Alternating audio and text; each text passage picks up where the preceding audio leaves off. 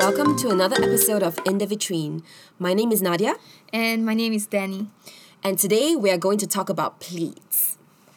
hmm Well, Danny and I both love wearing pleats, Yes. um, but we've realized in recent days that we've been wearing it more than usual.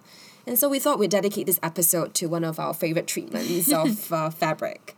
So, what are pleats? Well, pleats, uh, put simply, are um, a fold or doubling of fabric that is pressed um, or ironed into place, right? yeah. Yeah. And there are very technical and specific names for very uniform types of pleats. But in essence, a pleat is just a fold and it could take more organic shapes as well. Right. As we will explore later. Yeah, and of course, I mean, you know, some of the usual pleats we would know would be like box pleats or knife pleats, but you know, there are also more fanciful types like accordion pleats or cartridge pleats that are much more evocative of what they look like. Yeah. So, um, Dan, you were telling me about a workshop that you went to where you learned a lot about pleats. Yeah, so I went to the Prague Quadrennial in Prague. And I took this workshop by Huang Taijun, who comes from Taiwan, and he is a PhD student at the Royal College of Art. And his PhD research is just looking at pleats. Wow. So he knew everything there is to know about it. And he was telling us about the long, long history of pleats. And like right now, we are always associating pleats with polyester or like with uh, Issey Miyake's Pleats Please collections. And I mean, a lot of pleats that we see, that we wear, are have polyester in them because they allow high heat to kind of press them into permanent shape. But the earliest um, examples of pleats actually come from obviously from natural fibers and the oldest one is can be found in China in 3000 BC there's a there's a skirt that has remained up till now and it has pleats in silk Right. and in images and um, like in um, Egyptian imagery, you can see that they are wearing pleated loincloths as well, and they would only have had linen available at that time. Okay. And um, during the in the West, during the Elizabeth I reign in the 16th century, you can see a lot of paintings with ruffled collars, which Okay. are very uniformly pleated and very stark and create this like ray of light. Uh, It almost looks like they're in the middle of a sun, you know, with their Yes, rays coming. Exactly. And um, but during the Victorian age, there was like really a vogue for pleats, and they were like short pleats, long pleats that were all over the dresses. There was like an excess of decoration, and that's when the technology for pleating really came to the fore. Um, where there, there were these special little irons and rollers that were being uh, made to industrialize pleating. So I guess that's the first example of industrialized pleating. And of course, we have the master, Mariano Fortuny, Yeah. Well, so earlier on, we were looking at some pictures of um, special crimping or pleating irons Yeah. online, which look really fabulous, but also it seems to require meticulous care, you know, to kind of make the pleats stay. Yeah. And um, I don't think it was very practical back in the day, No. but I think it definitely had something to do with how it just makes what you're wearing look very regal. You know, there's something about the discipline of pleats that make it look, uh, or make you take a second look. Yeah, and also the fact that they there was something during the Victorian era where, l- for example, starched collars, uh, anything that needed a lot of upkeep meant that you were disciplined and that you were like you you took a lot of uh, effort in your Right. presence to be polite to be presentable Or also that it was sort of um, a symbol of wealth as well, right? Yeah, that you had people who could do it servants, for you. yeah. So, well, you mentioned earlier Mariano Fortuny, and of course we know him as the king of pleats. Mm-hmm. Um, and Mario Fortuny, who lived between 1871 and 1949, he was a designer who was known for pleating. Um, in fact, he patented his pleatation treatment and called it Fortuny, right, Mm-hmm. uh, after himself. And I had the privilege of seeing one of his original dresses up close Oh, at the gosh. and Albert Museum archive. I was floored by what I saw because it was this um, Delphos dress, which was inspired by the draped costume on Greek statuary. Um, and it showed his patented pleating um, technique, which shows column like effect through the patented process of permanently pleating silk. Um, in a way that clung to the contours of the Yeah. body. And what I found interesting was that I mean the pleats that we're used to are much less refined, right? They are thicker, but these pleats were really really thin, so it's almost as if it was like really crimped hair. Um, very very close to each other. You could barely tell that it was pleated from afar. I, I think it sort of looks like one uniform piece of fabric. But then up close, you can see that you know there is this elasticity that is Yeah. achieved you know through the pleating. So it's quite um, fascinating to me that something that is probably done for aesthetic effect also um, has an impact on how the fabric behaves and how it molds or does Yeah. not mold to the body. Yeah, I think that's one of the the advantages and what people love about also Issey Miyake's Pleats Please Yes. collect, collection. The fact that the garments are actually much bigger than than they look because of the pleating that kind of like shrinks them to size. Right. and they allow for I mean that's what Tai Chun said too like he his whole the whole beginning of his PhD was that he saw this man who had a hunchback and he was wearing a t-shirt and he was thinking about how our clothing doesn't actually fit all bodies but if it had pleats it would like just kind of like open up and contour around the body where it mm. needed to It's interesting you bring that up because, well, this past weekend, um, after convocation on Friday, I went to Jakarta to attend this art fair called Art Jakarta. And, you know, at events like this in Indonesia, I noticed that women would either wear, you know, batik, um, and or they would wear Issey Miyake pleats, please. wow Yeah. there's something so modern about it Yeah, and usually, I mean, the older ladies would choose to wear pleats, please. Um, I've seen them wear that on, you know, rather formal occasions. I think because it looks pretty formal, right? It looks like, you know, attention has been paid. You're kind of buying a piece of fabric or a dress that um, looks really nice, really presentable. But at the same time, it's very forgiving.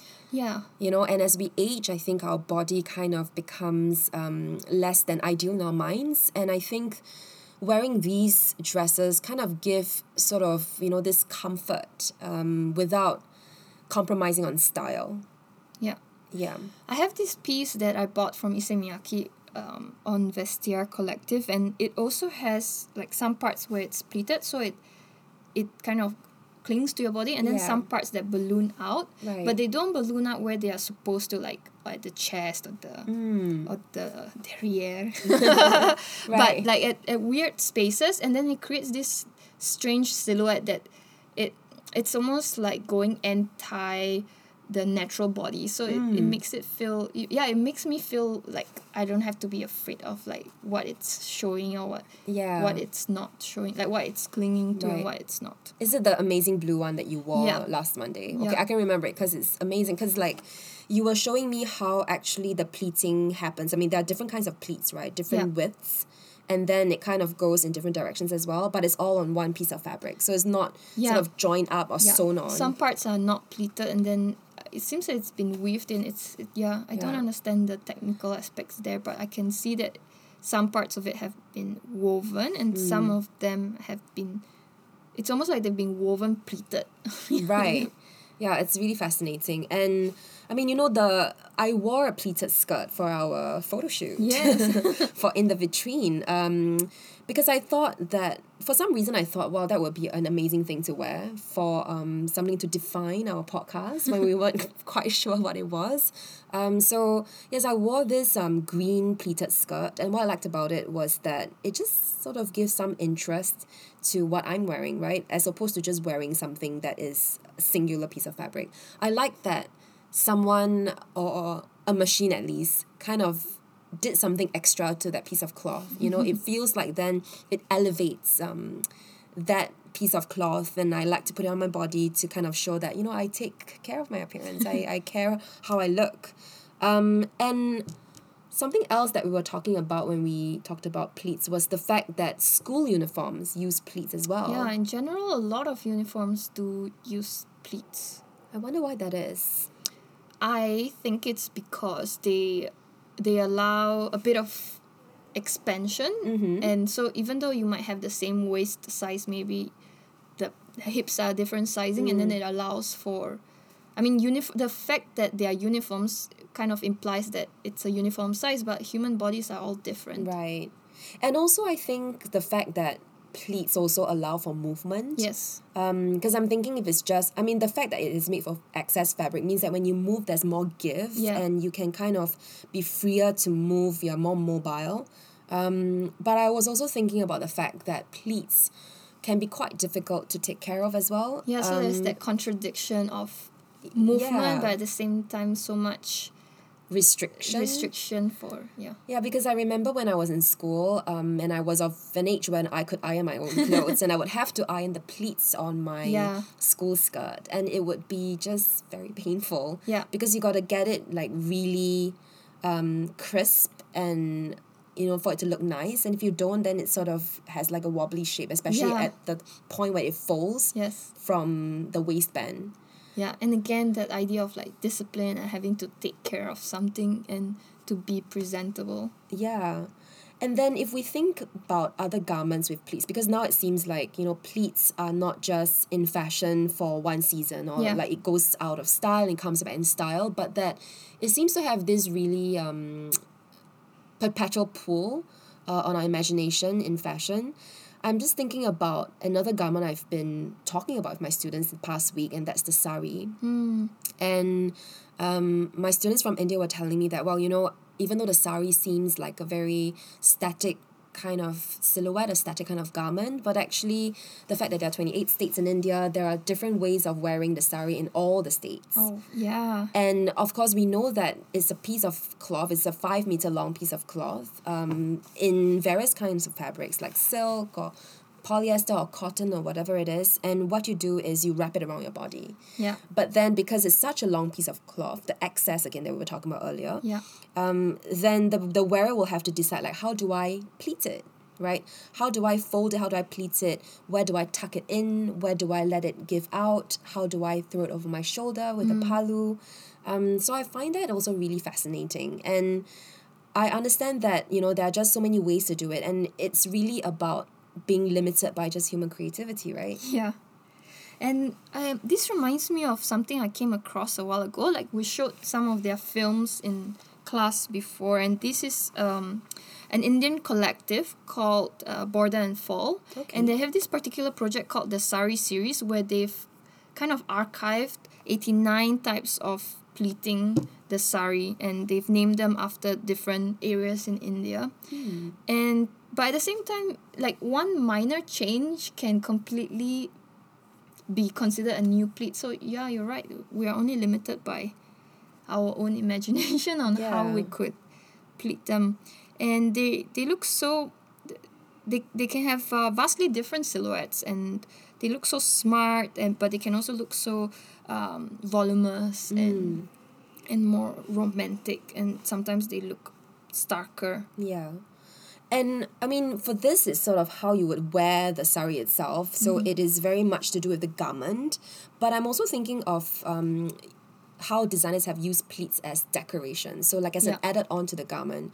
Um, recently, Ong Shunmugam, a local women's wear label, came up with um, a series of garments where they have pleats.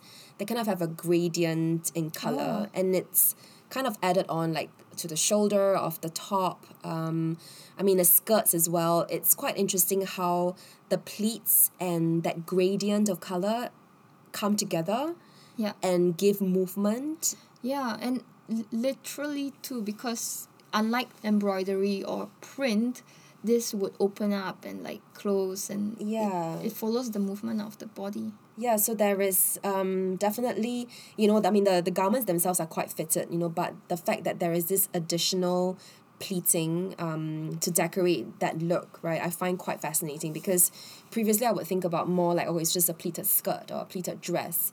Um but you know to think about that is is interesting. And also I'm thinking about how pleating is not just a technique of course that is for fashion or for garments um but also in terms of origami. Yeah, um, and I keep thinking about this thing we used to do, or when I was a kid for Chinese New Year as well. You know, we would have these things we would make like lanterns or from ang from yeah, from red packets. So red packets would be you know these packets, um, paper packets that are red in color, and then you put money in it to give to children during Chinese New Year, to the elderly during Chinese New Year. And what we would do would be to use them, uh, the red packets, to make decorations like things that you would hang from the wall or from your door. Um, and that's also using pleats. And I think what I found interesting about that, or what I liked about it when I was a kid, was the fact that you just had to sit there and you were like totally focused on the task at hand. You know, it it's kind of therapeutic as well.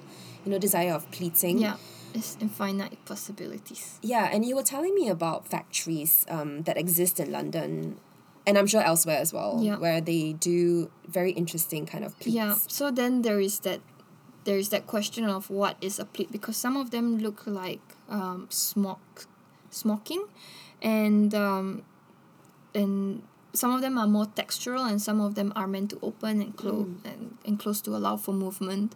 So there is for one technique there's like an lots of different possibilities. Yeah. And we used to have a factory in Singapore that did pleating, and but it's closed down, and I think it's just maybe Right. it'll come back in vogue.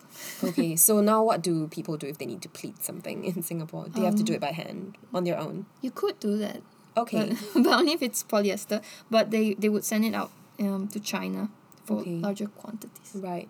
Well, maybe this is something to do for slow fashion, right? Yeah. You could just really get down to it and meditate while you're doing this Yeah, um, that- technique. That's what Tai Chun said too. He showed us this video of uh, this paper folding um, artist called Nishimura Yuko, and you can find that video on YouTube. And she talks about folding as this like meditative I- idea. It's almost like praying, Okay. And uh, it's very calm in that very Japanese Zen Right. style. Yeah. Okay. Now I'm just thinking about Marie Kondo and how to fold my clothes properly. I don't find that therapeutic, by the way. Um, okay. So I guess that's it for today. Yep. Our A short history of pleats and Yes. Yeah, and maybe now you will all go back home and look at your wardrobe and see what items of um with pleating you have in your wardrobe because honestly when we saw each other wearing so much pleats we were like, huh. we better talk about this. Yeah, and well yesterday I wore another pleated dress actually. Um this local label called Collate the label and it was just like pleats at the end of this off shoulder dress. And, you know, just that added detail was really nice. It was um pleats in kind of like um foam green, uh, sea foam green, and also blue. And you know, it just adds that little something extra um, that makes the outfit. Yeah, on that note, thank you very much for joining us on this episode of In the Vitrine. If you like what you hear, please follow us on Instagram and subscribe to us on SoundCloud or Spotify or iTunes. We would really appreciate it. And please do share your thoughts with us through Instagram in the comments or send us a DM.